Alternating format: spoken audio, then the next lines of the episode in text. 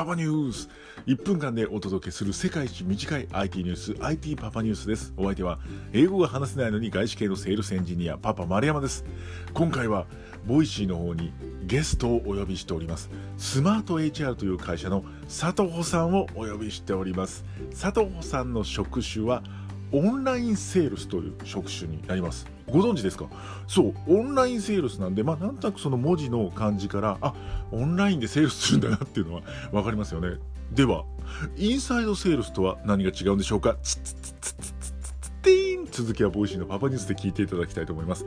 ですがですねまさかこのオンラインセールス私遠い島国の話のようなね全然自分も営業になったばっかりなのでそんなことすると思ってなかったんですが今、まあ、この3密を避けたり外出自粛という中でオンラインセールスがもう必須となっております。ぜひですねこのオンラインセールスは一体何かというものを学んでこれからね生かしていきたいと思います。